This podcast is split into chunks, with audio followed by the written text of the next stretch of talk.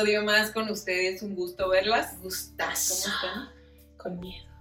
Ay, que hoy vamos a hablar de algo que tenemos todos muy cerquita, Sí, el día pero a la hoy- vez tan lejos, ¿no? Dios quiera. Dios Ah, quiera. Virgen de Guadalupe. Uno no sabe. Hoy vamos a hablar de la muerte.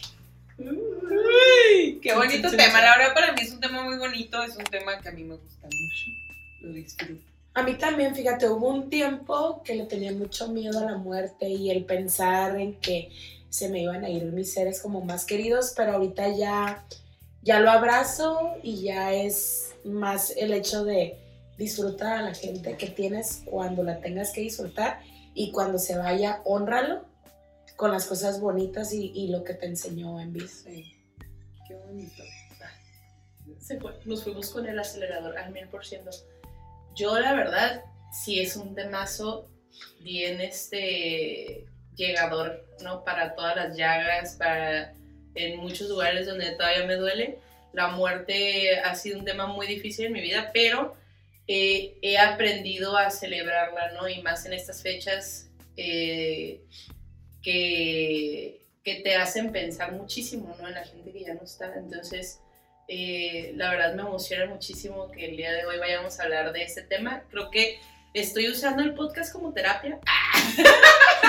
Siempre lo usamos como Ya terapia. psicólogos, ¿eh? Así, spoiler. Spoiler. Y de aquí salgo bien liberada. ligerita, ligerita. Oye, y cómo, ah, tú hablas de celebrar, ¿no? Y Sí. qué bonito, celebrar la muerte. Entonces, ¿cómo, cómo la celebra? ¿Quién la celebra? Mira, eh, pues para las personas de Estados Unidos que no conocen tanto la cultura de, de México, eh, igual y les, les damos un recap, ¿no? De, Porque ellos celebran el Halloween. porque el Halloween no es lo mismo. no es lo mismo. que el Día de Muertos. Entonces, eh, pues es una celebración que ya tiene muchísimos años, eh, siglos, y es- decíamos prehistórico. ¿no? Viene desde la época Prehispánica. prehispánica.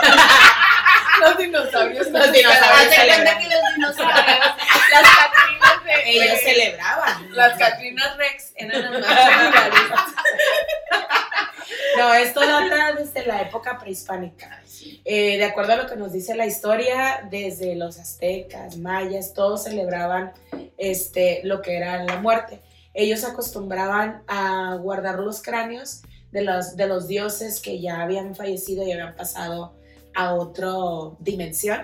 porque ellos creían que el día de la celebración de muertos lo tenían que tener ahí presente el cráneo y hacer algún tipo de ofrendas, porque ese día tenían 24 horas como para devolver a su Dios y le querían pedir como algo en especial, entonces hacían ese tipo de pues de Rituales. de rituales. No, y no sé si, si escucharon así de yo este, en documentales por siempre, que ya ves que las culturas como en Egipto y también usaban como ciertos métodos para embalsamar los cuerpos. Ajá. Y todo este tipo de, de cosas son muy parecidas a lo que nuestros ancestros hacían también con, con sus eh, muertos. Y ahora hoy en día uno no sabe ni siquiera por qué embalsamos al, al cuerpo, ¿no? Y es parte del ritual de la muerte. O sea, ahorita lo normalizas y lo ves como, ah, pues sí, ajá, este, se va a morir, digo, se murió, perdón, hay que embalsamarlo para prepararlo para el entierro. Bueno, Se va a eso, morir. Ando medio trabada. Entonces, este, ahora dices, ¿y por qué lo hacen? Bueno, porque antes así se hacía, era parte del ritual que, que tenemos para celebrar la muerte, ¿no? Entonces, eh, todo lo que, las ofrendas, que los altares, cada cosita, las flores de cempasúchil, este, el pan de muerto, todo tiene una, una Ponerles- razón de ser. ¿no? Ponerles algo que les gustara porque se supone que de esa manera los atraías para que regresaran y te cumplieran y pasaran 24 horas contigo. Ajá. También entra aquí el, el perro, el choloscuincle, que es muy, que es muy de aquí de, de la región. De México. Arriba los Es cholos. mexicano.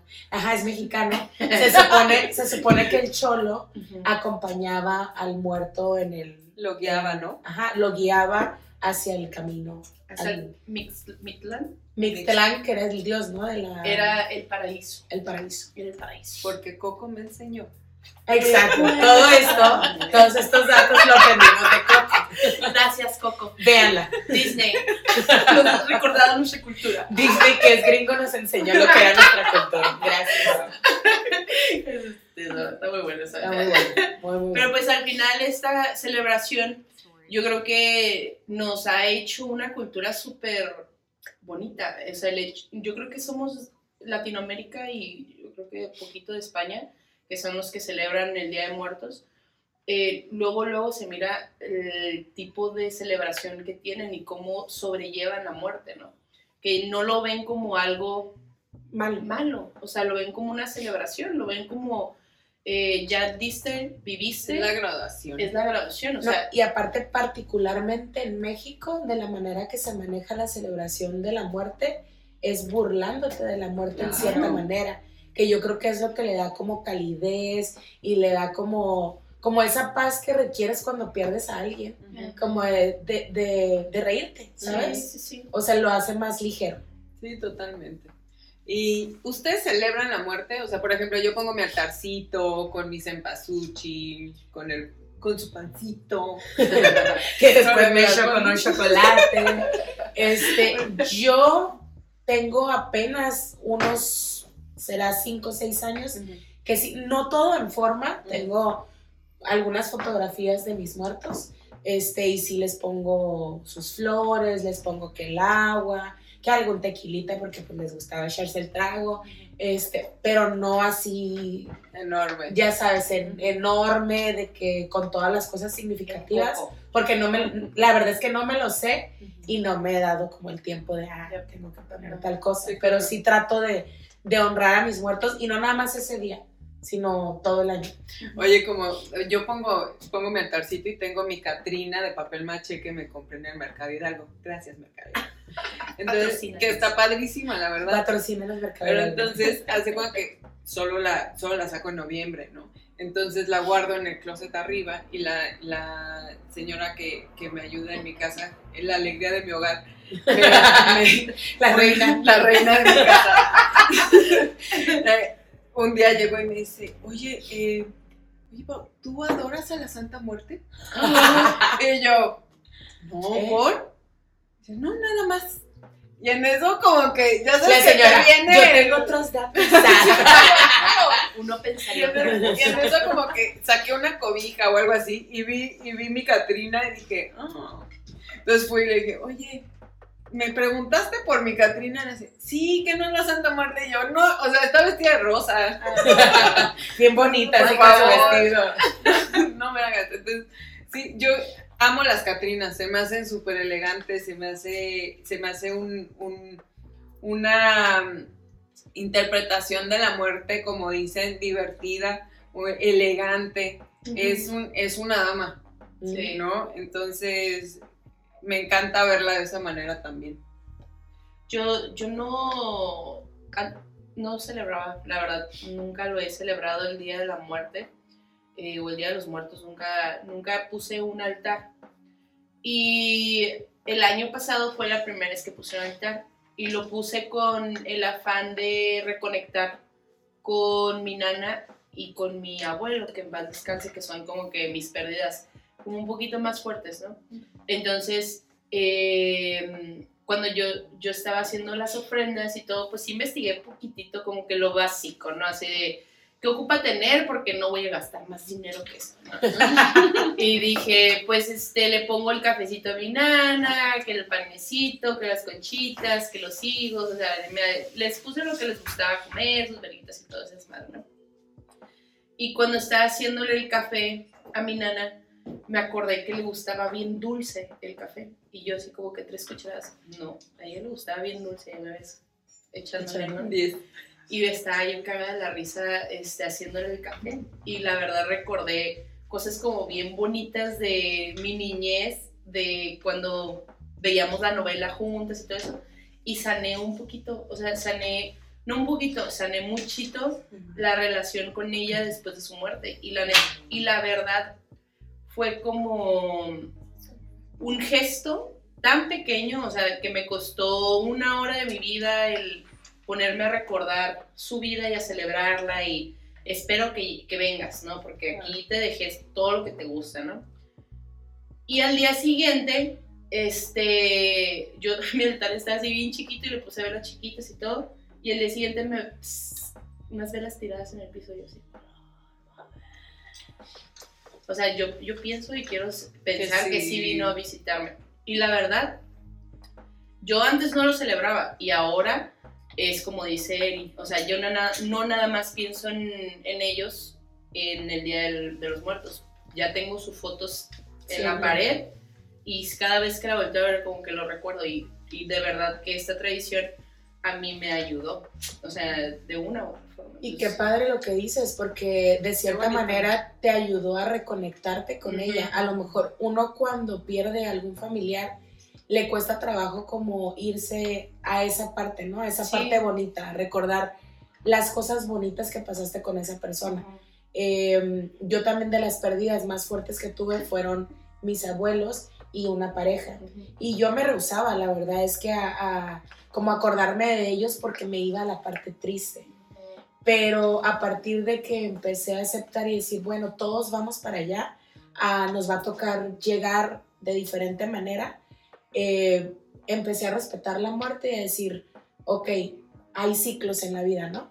Mi ciclo con ellos terminó, pero los recuerdos y todo lo que me enseñaron y las cosas bonitas no se acabaron porque me van a servir para mi vida y porque siempre van a estar ahí presentes. Entonces, eh, eh, fue la manera de yo reconciliarme con la muerte porque de verdad para mí era un tema bien difícil.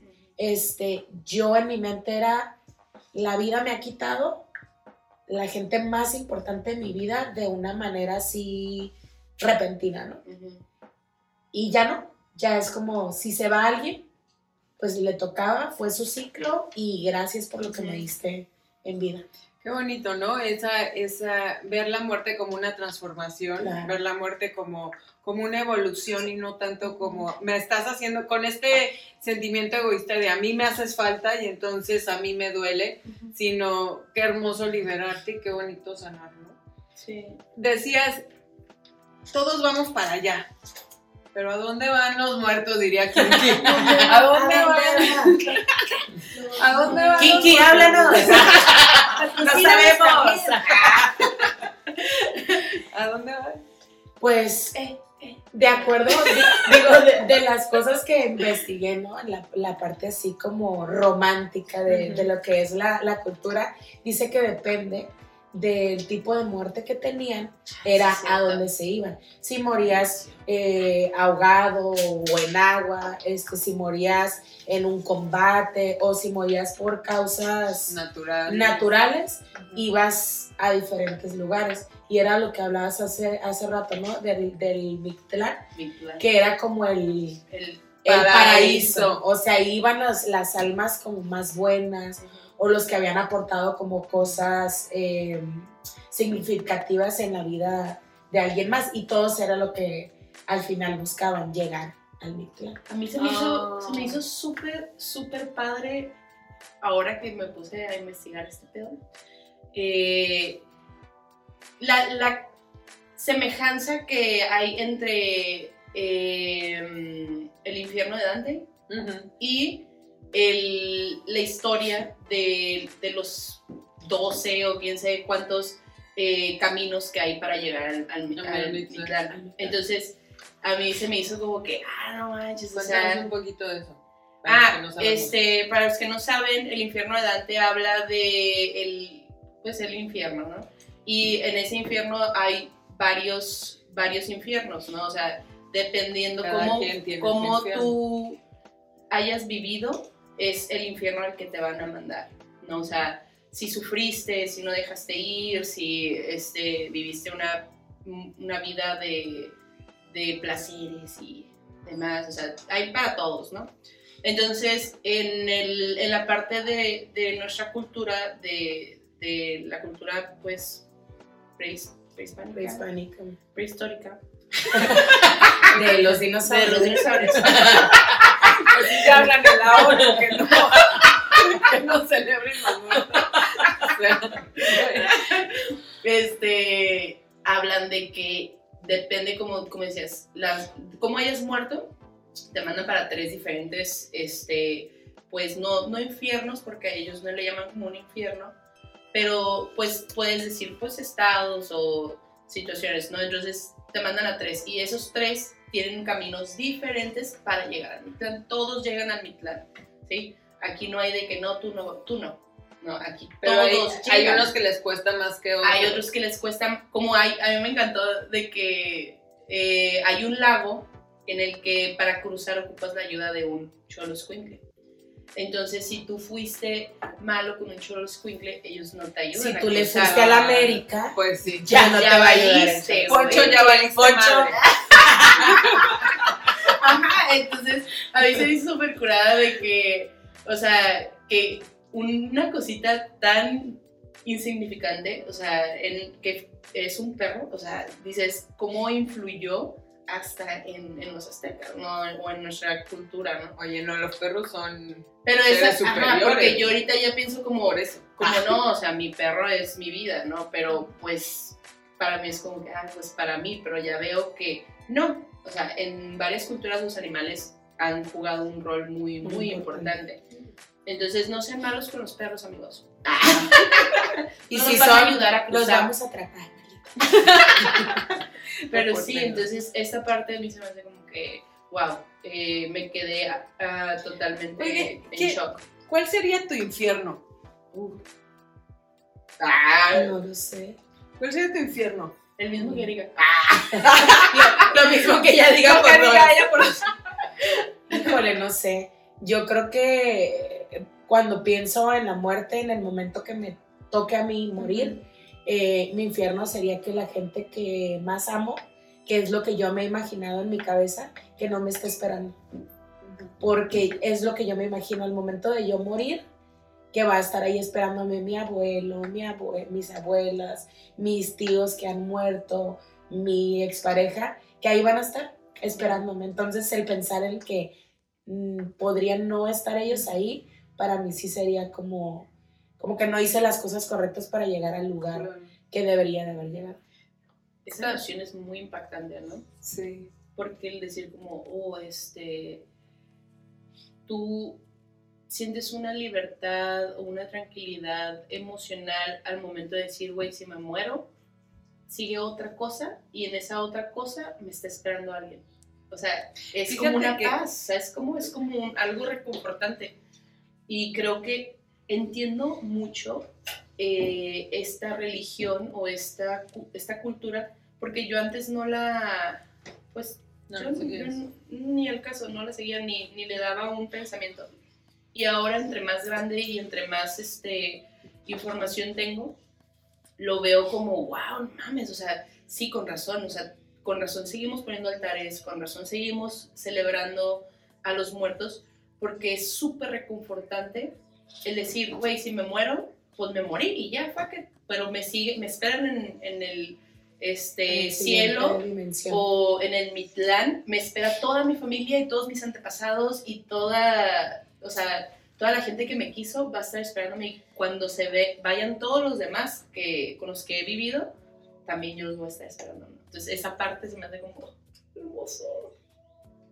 Se supone que, digo, yo, yo a partir de que empecé como a tener las primeras pérdidas significativas en mi vida, me empecé a acercar mucho a, a la investigación de, de- de la muerte, ¿no? Eh, y hubo una persona que me decía que veníamos en un grupo de almas, que ese grupo de almas siempre van juntos, o sea, hoy yo puedo ser tu amiga, pero mañana puedo ser tu mamá, puedo ser tu tía, tu hermana, alguien relacionado a, a tu entorno. Y ella decía que eh, si no te pasaba que conocías a una persona y decías, siento que la conozco de otra vida. A mí me pasaba muchas veces, muchas veces y como que a partir de que empecé a investigar, estoy más, am, como más alerta de cuando conozco ese tipo de personas porque sí lo siento, sí lo siento y aparte lo creo, ¿no? Ujú. Porque me ha pasado. O sea, personas, digo, la pareja que perdí, la conocí y fue sí. como, a la madre, este güey sí lo conozco otra. Ujú. O sea, sí lo conozco, era una como relación así de, de sí. Álmica. Ajá, exacto. Entonces, Sí, esas, cone- esas conexiones existen. claro. ¿Cómo no? Y, y este, este idealizar el llegar y que alguien te esté esperando, también es como tratar de controlar la muerte. ¿no? Sí. O sea, porque también es Porque como... sí, cómo no. ¿Por qué? Porque, porque parte de la muerte es el soltar. Parte de la muerte es el decir, pues cuántas muertes hemos tenido en la vida. Es lo que también hablábamos hace rato, ¿no? O sea, está la muerte de, del amor, está la muerte de que te dicen que vas- tienes una enfermedad letal y entonces se muere la salud. ¿no? Entonces, o sea, vivimos muchas muertes en la vida y como que la última, yo creo que más que alguien te espere, debe de ser liberador para que llegue lo nuevo. Estaba escuchando hoy en la mañana sobre, sobre eso y decían, ¿cómo la vida te da tanto para quitártelo, para que haya espacio para lo que viene? ¿Sí me, ¿sí me expliqué? Sí. O sea, te lo da y el hecho es, lo quito para que haga espacio a lo que viene. Y ese es el significado de la muerte para, en mi perspectiva. Ese abrirte a que llegue lo demás. Y se vive en distintos aspectos de la vida. Y, y va, y va la parte en la que lo que muere o lo que se va es el cuerpo. Pero el alma eh, se supone que puedes tener muchas eh, reencarnaciones Exacto. y van a diferentes cuerpos. Entonces, sigues aprendiendo en el, en el proceso de la vida, ¿no? O sea, y en esta vida te mandaron para aprender algo y en la mejor en la que viene vas a aprender algo diferente. Y es, creo que es a lo que vas con Eso- tu eso comentario. Es, ya aprendí esto aquí, ok, te lo voy a quitar porque te hace falta Ajá. aprender algo más. Exacto. Yo antes pensaba, pues algo muy cínico. Y, y a veces me peleo conmigo misma y a veces como que se me hace muy complicado como que aceptar muchas cosas y obviamente habla de mí al mil por ciento, o sea, no habla de las creencias de las demás personas, habla de mí, de, de mis eh, carencias emocionales y de mis heridas emocionales, ¿no? Eh, antes yo creía que el- había muchas cosas que no había necesidad de por qué creerlas y que las personas que las creían era porque eran débiles emocionalmente, ¿no? porque no podían ver la realidad. ¿En qué aspecto? En el aspecto de que, ¿cómo vas a saber qué es lo que sigue? ¿O cómo vas a saber? A eso voy. O sea, Es algo ¿por qué, como- por qué te va a te- O sea, y, y lo respeto muchísimo, pero ¿por qué tienes que ir a un paraíso? Ajá, ¿O por qué tienes que Sí, o sea, entonces ¿no? para mí yo decía, to- se me hacía como muy lógico el decir, ok, si la energía, todos somos energía, al momento que nuestro cuerpo deje de funcionar, regresamos a la tierra y el ciclo continúa, ¿no? Entonces para mí era algo muy básico y lo podía aceptar como muy fácilmente y decir, sí, a huevo, eso es- esta es mi realidad y la acepto, ¿no? Y, y conforme fueron pasando los años y fui trabajando mis heridas, empecé a darme cuenta que hay cosas que le puedo dar el beneficio de la duda sin tener que estar peleada, ¿no? O sin tener que estar en guerra con ninguna creencia, con ninguna persona. Entonces entró un respeto muy grande hacia, si tú crees que te vas a morir, vas a reencarnar, bien, cool, qué bueno. Y la neta, sí, si es así, ah, espero que reencarnemos en una especie cercana para seguir siendo amigos, ¿no? O familia, lo que tú quieras. Y si nos vamos a ir a un, este, ah, Mitlán o un paraíso, o lo que tú quieras, chingón, qué bueno, y si es así, allá nos vemos, ¿no? O sea, entonces, en lugar de estar peleando con todo, fue como un, las posibilidades son infinitas y hasta que no me muera no voy a saber qué es lo que sigue, entonces es, el, puedo ver de una forma como bien fantasiosa todo y aceptarlo y decir, puede Ajá, sí, puede ser, ¿no? O sea, posibilidades infinitas. Y es que creo que es muy normal vivir de la esperanza. Ajá. Entonces, la esperanza es lo que te crea el decir, bueno, voy a estar bien en esta vida y en la que sigue, pues voy a a lo mejor reencontrarme con cosas que no pude hacer en esta. Ujú. Y creo que to- todo se basa, la cuestión de la creencia se basa en eso, en la esperanza, en decir, sí hay vida después de la muerte y sí te voy a volver a ver en otra alma, en otro cuerpo, en otra estructura, pero te voy a volver a ver. Entonces, a mi manera de creer las cosas y de mis experiencias de vida, yo sí creo en que voy a reencarnar, en que voy a volver a ver a mi gente. Sí, Está súper bonito, la neta. En diferentes planos, pero total, pero juntos. Eso Ajá. está increíble. A mí me encanta, me encanta también esa, esa filosofía. Y eh, fíjate que tengo, hubo una vez, ah, había una vez. Fui a, fui a una, a mí que me encanta eh, todas esas cosas, fui a una constelación, sí, a una constelación, pero era una constelación por parte, hay, hay varios tipos de constelaciones, entonces la mía era eh, en meditación, ¿no? Entonces me ponen a meditar y esta chava me guía y, y arregla ciertas cosas. Total que eh, me llega la constelación y era para sanar a papá y todo esto, entonces ya hago el trabajo y en eso me empieza a guiar para regresar como al, al, al- a sentir mi cuerpo otra vez. Y me dice, oye, ¿sabes que hay alguien aquí? Y yo, En serio. ajá. Y me dice, no, pues es un señor tal, tal, tal. Y dije, ah, pues es mi abuelo. Dice, ah, ok. Pues dice, te manda a decir tal cosa y, y te dice que él pidió ser tu guía, que todo va a estar bien. Y eso, para mí, ha sido un regalazo, porque para mí mi abuelo era alguien muy importante en mi vida. Mi abuelo Pato y mi abuela Pata eran como mis segundos padres. Y, y el saber que tuvo, que tiene esa oportunidad, a mí me da esa esperanza y me da esa fe y sentirme mucho más segura. O sea, muy mi ideología, Sí, sí, sí. ¿no? Pero sí, sí me da un poco de, de decir, porque aparte me decía cosas que solo mi abuelo sabía, me explicó, o sea, es así como que, y que cuando estabas niña tal cosa, y yo, ay, güey, sí está aquí, ¿no? Entonces, esa parte a mí sí me da esa certeza de decir gracias porque siempre estoy protegida. Y, y una cosa que me dijo esa- ese día fue siempre, sígueme platicando, porque yo siempre soy de, ay, Pato, es que no sé qué, así como loca. ¿no? Entonces, eh, a partir de ese día me sentí con toda la certeza y mucho más segura de que sí me está escuchando y de que tengo un guía increíble asignado a mí, que sé que en la otra vida me lo voy a volver a encontrar. Yo totalmente lo creo. Ya en un, en un capítulo les había contado de mi. de cuando pude hablar con, con mi pareja que falleció, ¿no? Pues ahí no paró.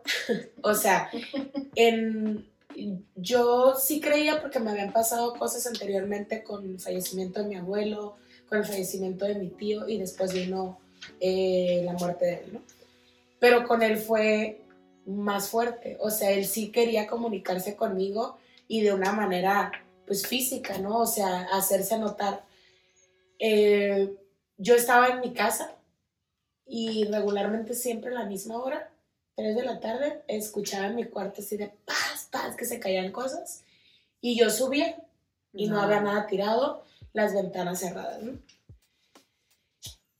Una vez la puerta del baño la cerraron.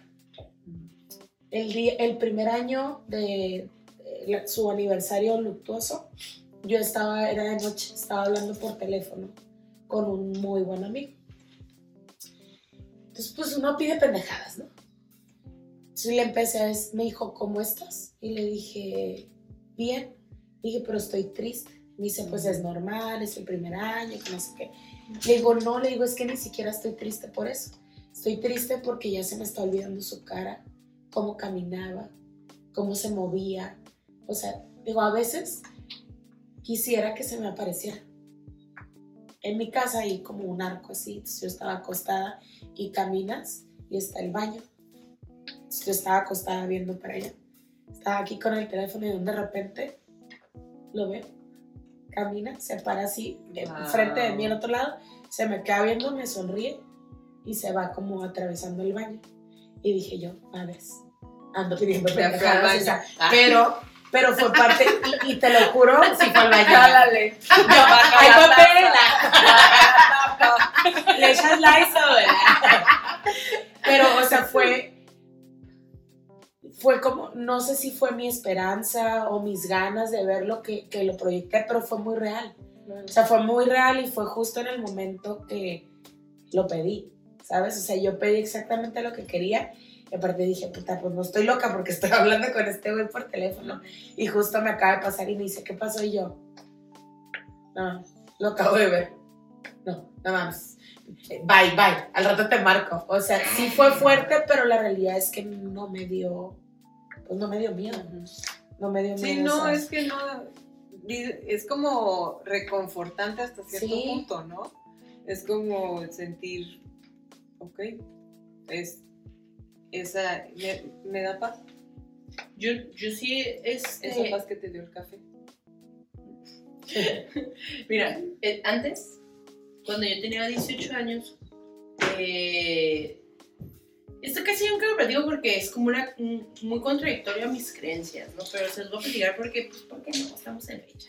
Este, yo siempre he sido una persona muy sensible a energías y a vibras, ¿ok? O sea, yo inmediatamente cuando una gente me, me tiene algún corajito o llego a algún lugar y luego, luego siento vibras pesadas o bonitas o, y, no hay lugares donde yo no puedo estar porque se me hacen muy pesados y hay personas con las que yo no puedo tratar porque es muy pesada y prefiero alejarme, ¿no? Y cuando yo estaba más joven, yo no lo, no lo asimilaba, como que no conectaba los puntos y, y no sabía cómo reaccionar a muchas cosas. O sea, llegaba al grado que eh, soñaba cosas bien random y luego vivía cerca de un panteón y en ese panteón siempre veía cosas, ¿no? O sea, yo acá enloquecida, ¿no? Y en una de esas yo le platiqué a, a una persona que estaba muy metida en todo este rollo y me decía, es que tú eres un ser de luz, Chantal, como eres un ser de luz, tú llamas mucha gente, tú llamas muchas vibras, tú llamas, abres muchas puertas y tu ser de luz, mm, desgraciadamente tú, tú puedes este, conectar o no conectar si tú lo decides, ¿no? Entonces, si tú decides conectar, cuidado, porque cuando conectas con, con tu luz, puede- puedes abrir puertas y así, ¿no? Entonces, eh, pues en el cotorreo yo dije, pues a ver qué pasa, ¿no? Entonces me empezaron a pasar cosas bien, bien mamonas, así de que eh, ya había fallecido mi nana, entonces en ese entonces yo vivía en la casa donde ella había fallecido y de verdad que siempre me pasaban cosas bien raras, o sea, yo me acuerdo que en ese entonces dormía en el piso, en un colchón. Entonces en el colchón ha- había alfombra. Entonces mi hermano dormía en, el cuarto a un lado de mí. Entonces yo escuchaba cómo arañaban la alfombra. Y de repente iban arañando la alfombra, en mi puerta siempre me ara- arañaban y nadie, no era nadie. Y yo así de, güey, ¿qué pedo? ¿Qué está pasando? Y de repente llegó el punto donde yo no podía dormir en ese lugar porque no sé qué yo llamé en mi babosada que eh, duré muchos meses teniendo muchos problemas. Meses, meses. Al grado de que al grado de que pues yo soñaba muchas, muchas cosas, o sea, soñaba con eventos que no habían sucedido. Fíjate, es, es esa de mamón y yo sé que la neta, mm, si yo no se lo hubiera contado a alguien, yo no lo creería. Yo soñé con la muerte de mi, de abuelito. Antes de que falleciera, él vivito y coleando y todo, yo soñé con su muerte meses antes. Y soñé el funeral, soñé eh, cómo nos juntábamos en, en la casa de, de mi abuela, Un déjà vu. de mi abuelita. Lo soñé todo, así de que a mí me, me habían mandado comprar Kentucky Fried Chicken y mi hermana le habían mandado a comprar comida china. No sé cómo estuvo que terminamos cambiando y me tocó ir a la comida china. Y en mi sueño, este, no sé qué fregados me decía la chinita y se reía, no sé qué, y de repente cuando sucedió, yo tuve el déjà vu de, esto ya lo había vivido. Y llegué y le dije, porque se lo había contado a mi, a mi mamá, a mi madrastra, perdón. Y yo así como que, oye, Rosana, manches, es que, ¿te acuerdas que en tal fecha te conté que había soñado esto y esto y esto y esto? Y que me, que me dijiste que estaba loca porque mi abuelo estaba bien mal. Sí. Y a los dos, tres meses falleció.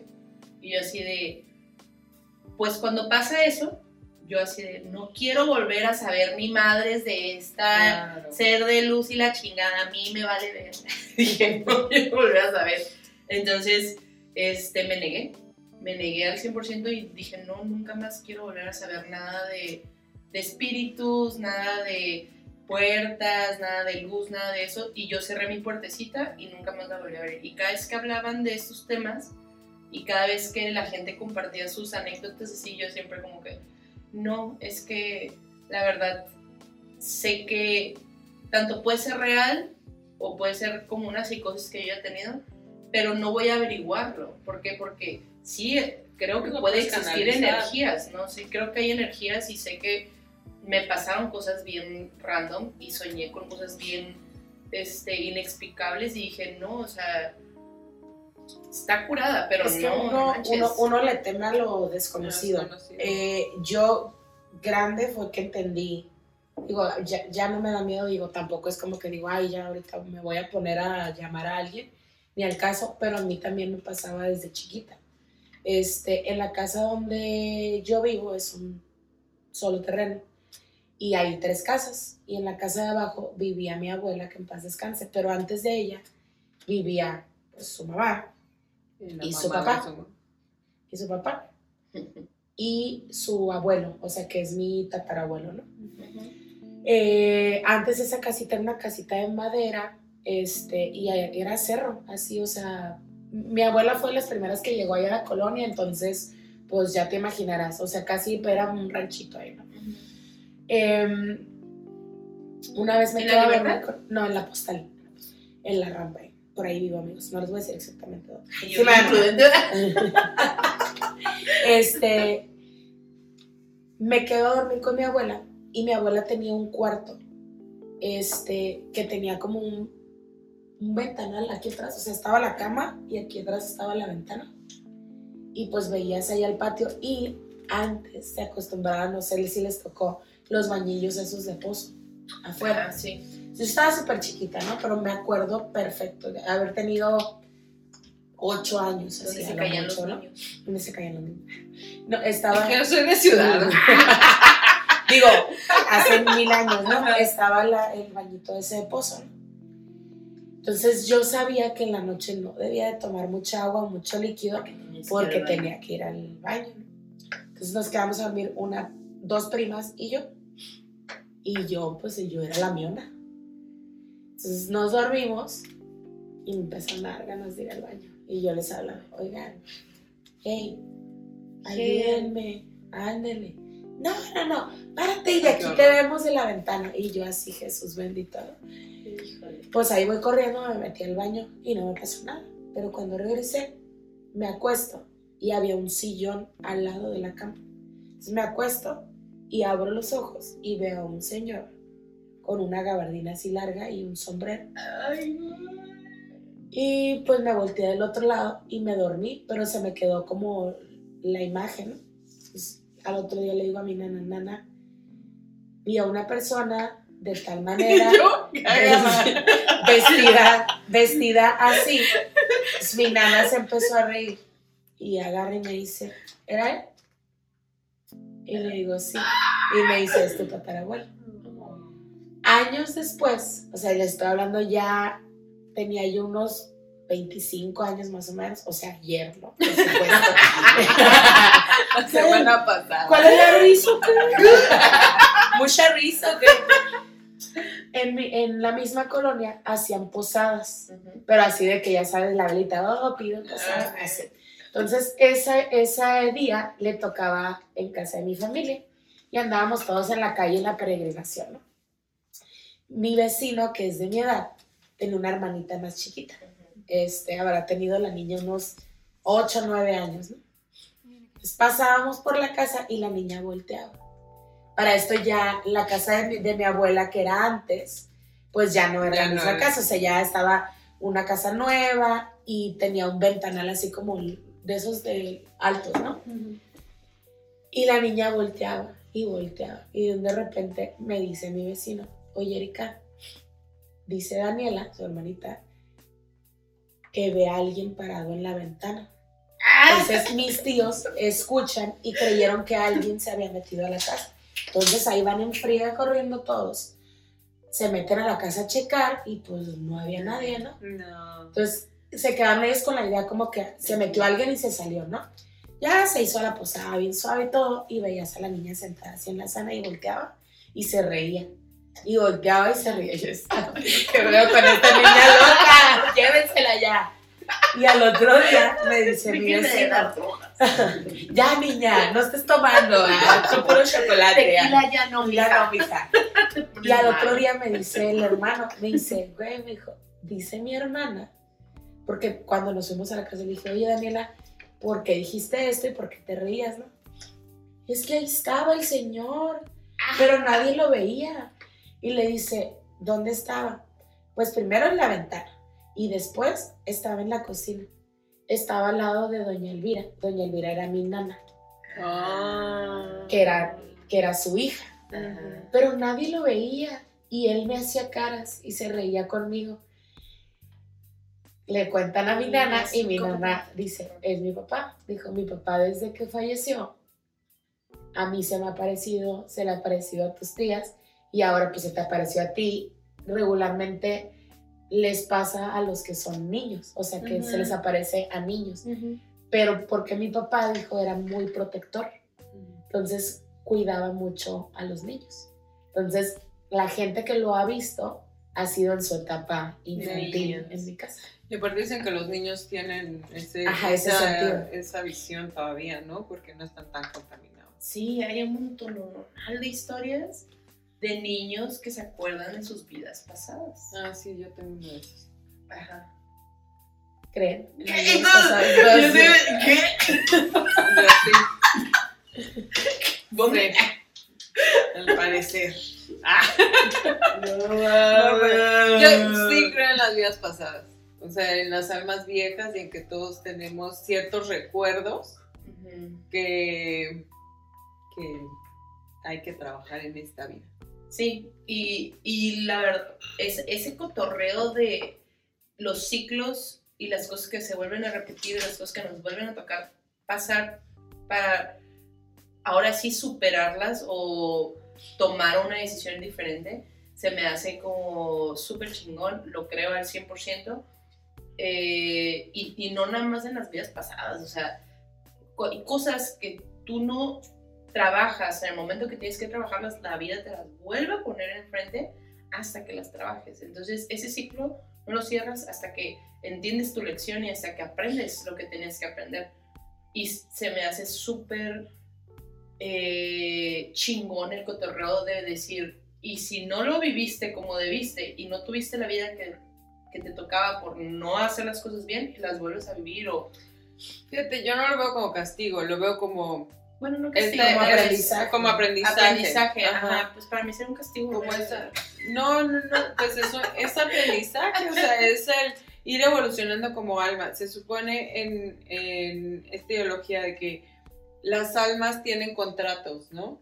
Tú, tú llegas a este, a este plano con un contrato para cierta, pues no misión, pero sí ciertos puntos que, que a ti como alma te ayudan a evolucionar. No eso. Sí, dicen Entonces- que ya decidiste, antes de llegar al, al- al plano terrenal, ya decidiste qué es lo que quieres aprender y qué es lo que quieres vivir. Y sí tú me comentaron eso. Hace poquito una amiga, muy buena amiga, me hizo ese comentario. Me dijo, es que nosotros decidimos. Y yo, Yo no Sí. decidí esto. No. ah.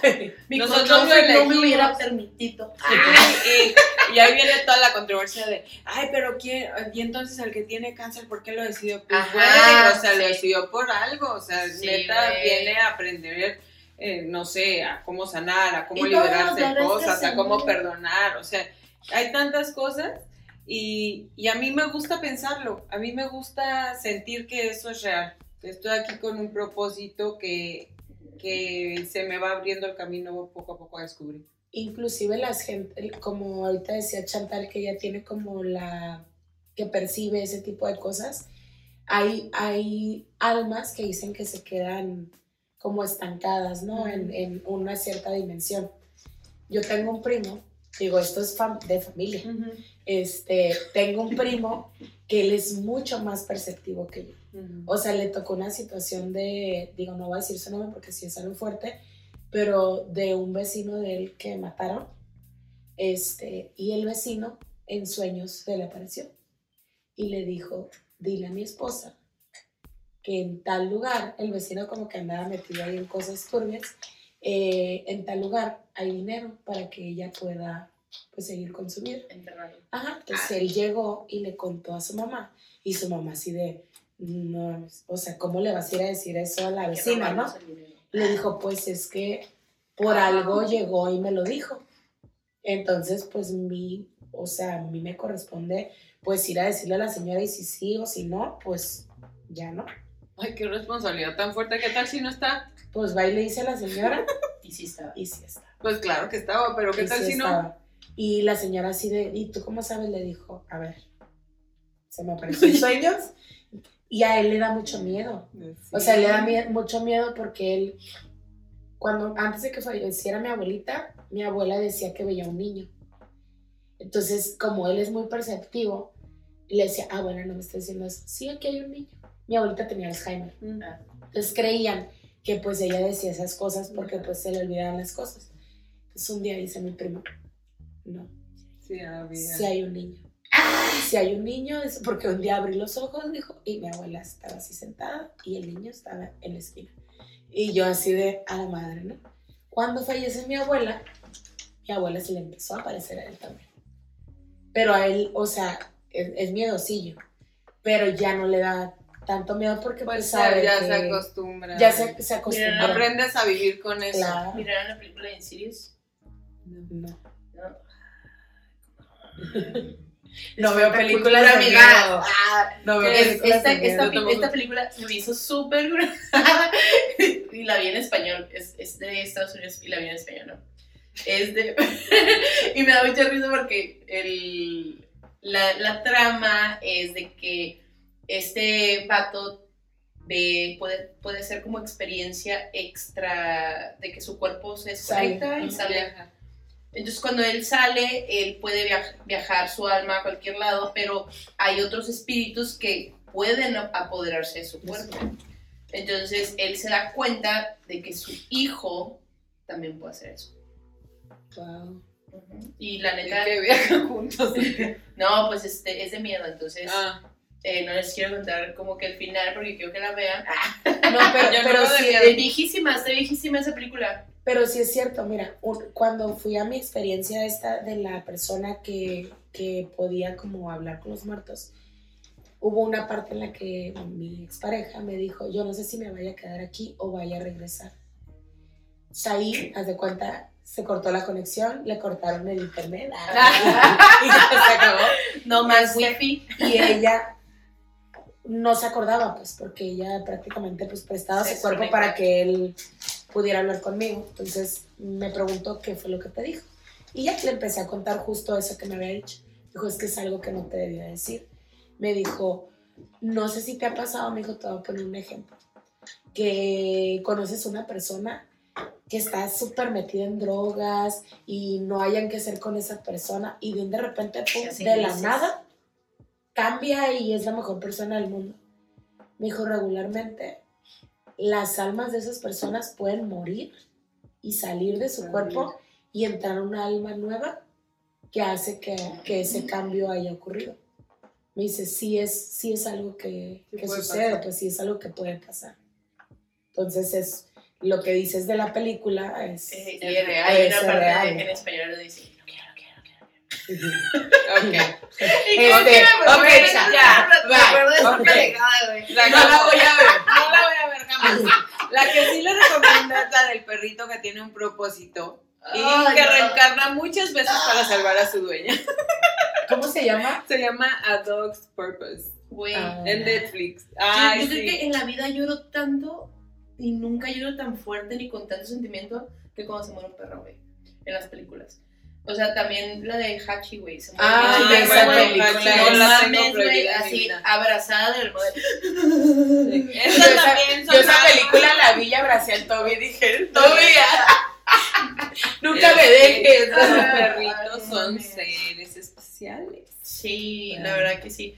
Es que hay como muchas, muchas anécdotas en mi familia. También hay un montón de anécdotas de, de fantasmitas y de eh, familiares que se aparecen y Sí, así. yo creo que todos estamos Todos estamos- abiertos, ajá. simplemente es, es tener la percepción y- la asertividad para ese tipo de experiencias eh, sin clavarse, ¿no? Ha sido, hablar de la muerte ha sido un gusto para mí escucharlas, porque eh, a mí, para mí es algo muy bonito, es trascender y es llenar ese, ese checkbox un poquito más para el alma. Entonces, gracias por, por toda esta apertura y pues no sé qué más quieran agregar. Pues yo creo que eh, hay que respetar la muerte, eh, hay que atesorarla, porque no es nada más la pérdida de un- del cuerpo físico, realmente es la trascendencia del alma a otro plano y quedarte con la parte bonita. O sea, atesorar a las personas que estuvieron contigo, recordar las la, la parte que aportaron a tu vida y aprender que fue un ciclo y que, que hay que seguir avanzando, que todos vamos en algún punto para allá.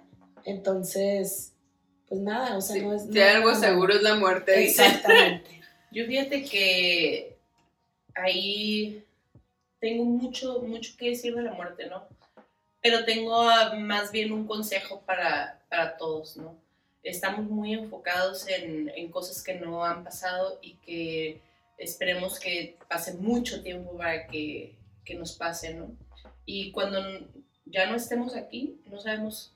Y como no sabemos, hay que simplemente vivir la vida al máximo y aprovechar cada momento, estar, dejar de pensar en el futuro y vivir en el ahora, porque eh, mucha gente lo ve muy doloroso y yo lo viví muy doloroso, como les decía, porque no aproveché a mi gente, no aproveché el tiempo que tenía con ellos eh, y no, no valoré lo que tenía, ¿no? Entonces, ahorita el hecho de que yo vea a mi papá, a mi mamá, a mis hermanos y a todos mis amigos, a todas las personas que quiero y les diga, güey, te quiero un chingo, te amo, eres bien importante para mí y pasar tiempo con ellos y tratar de, de que la vida la disfrutemos a nuestra máxima expresión en lugar de que cuando se mueran estar, híjole, ¿por qué no hice esto? Híjole, ¿por qué no? Y decir, bueno, pues ni modo, ya nos vemos, ¿no?